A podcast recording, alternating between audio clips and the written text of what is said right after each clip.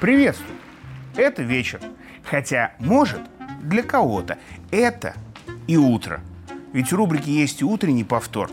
Да и в сети ее нет-нет, да и смотрят в любое время суток. Так что утро или вечер, тут уж, как говорится, как сказать. Вот и новости у них кругом точно такие же. В смысле, сами новости это одно, а вот после их комментариев это же зачастую становится уже совершенно другое. И почти единственное, что все же нужно утверждать, что я Лавров и что это наша с вами, как ни комментирую, постоянная и традиционная международная рубрика «Лавров за гранью», где мы всегда говорим о тех, кто за мировой кулисой, а они что-то там всегда делают, говорят, а потом еще и комментируют, иногда даже. И вот только уже потом их комментируем мы с вами. Ну, потому что без комментариев смотреть на них трудновато бывает. Как на этой неделе было, где сразу несколько новостей превратились в еще большие скандалы, да-да, из-за комментариев ихних этих самых. Так что без лишних слов о разных словах, причем прямо сейчас – Ну а начать предлагаю с юбилея. Ведь год тому эхом взрывной волны и плеском волн обычных облетела Землю новость о взрыве в море двух веток Северного потока-2. Того самого, о котором президент США сонный Джо Байден не раз лично и публично говорил, что спать не может, все думает, как бы его уничтожить. Того самого, вокруг которого все прошлое лето военные спецы, подрывники, ныряльщики, штатовские, шастали и учения НАТО устраивали. Того самого, после подрыва которого тогдашняя премьер США Британии Болтушка Листрас отчиталась главе Госдепа Тони Блинкину твитом «Все сделано» через минуту после взрыва. Того самого, за подрыв которого американцев поблагодарил экс-глава МИДа Польши Сикорский, он же муж одной из ближайших пресс-соратниц Хиллари Клинтон по совместительству. После чего коллективный Запад тоже воды в рот отнюдь не набрал и стал утверждать, что сотворить чудо, сделав мутные воды не вином, а газировкой, смогли русские. Видно, те двое, Петров и Баширов, обои, конечно же. Ну а кто же еще? После чего После серии расследования американца Херша стало совсем ясно, кто и как реально потоки бумкнул. Но еще что дело темное. Ведь в официальную американскую версию не поверил никто. И тогда-то появилась версия новая, немецкая якобы, которая за истекший газом в море год обросла подробностями. И вот к юбилею совершенно независимая от кураторов из США кристально чистая, как мрачное море, и честная немецкая пресса доклала.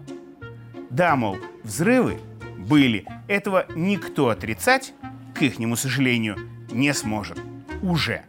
Но устроили их пятеро украинцев, среди которых Рустем А и Максим Б, Валерий К и Михаил П – ну и минимум кто-то еще один, имя которому кураторы не придумали.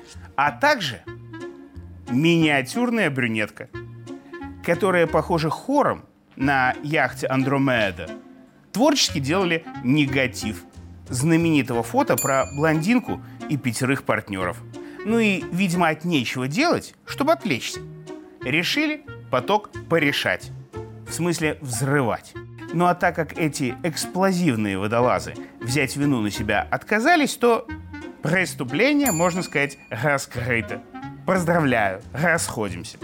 И вправду, дальше комментировать, только портить. А потому и того же Херша на Западе даже опровергать не стали. Видимо, пока не так сильно у них и рвануло.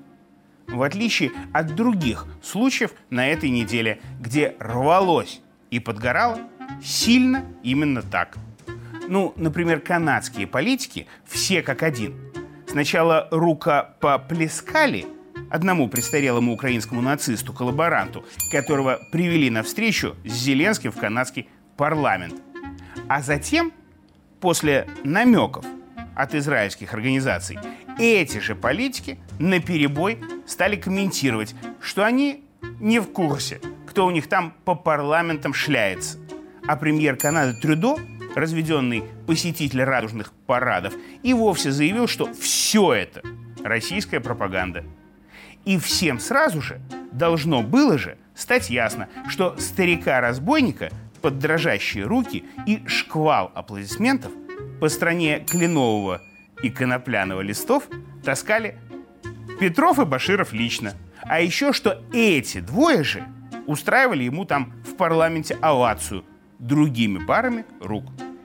Или вот в Польше, где перед выборами у правящей партии рвет и подгорает настолько, что скандал с продажей их консульствами нелегалам вполне легальных рабочих виз Евросоюза за взятки.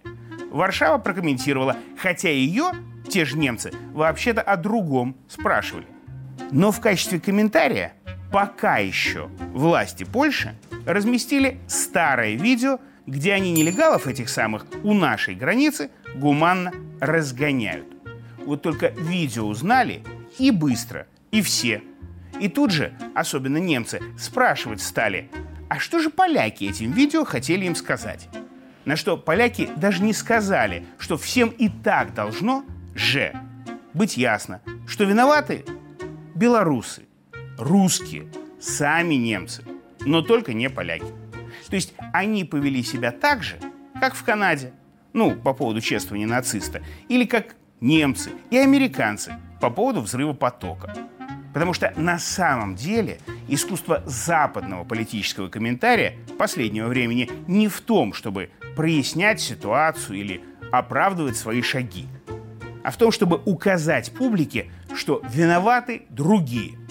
Причем неважно в чем, но другие виноваты всегда. А вот о том, кто они, эти самые другие, и в чем конкретно они виноваты, в этот раз вот только об этом и нужно современному и независимому их человеку узнавать из комментариев. Или не узнавать. Ведь за них Google или Википедия, Нью-Йорк Таймс или просто Таймс и так уже все все знают. Или напишут, как им скажут, в смысле, когда узнают. Или написанное ранее исправят после новых комментариев. А вот у нас есть выбор, что читать, смотреть и обсуждать. Чем мы с вами и занимаемся, когда новости смотрим и обсуждаем традиционно в рубрике «Лавров за гранью». А если кому из нас, вас, надо сверх того, то в конце следующего месяца, если будем живы-здоровы, устроим пресс-конференцию наоборот. Вы мне в прессу вопросы, я вам в эфир ответы. Пишите.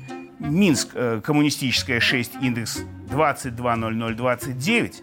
Звоните на горячую линию УНТ, все сами запишут и передадут. А еще шлите послание на электронную почту Лавров за собак Mail.ru. И комментируйте на YouTube. Прочту все. А после нет, комментировать не буду. Поговорим. Но потом. А пока, пока ухожу. И без лишних больше комментариев.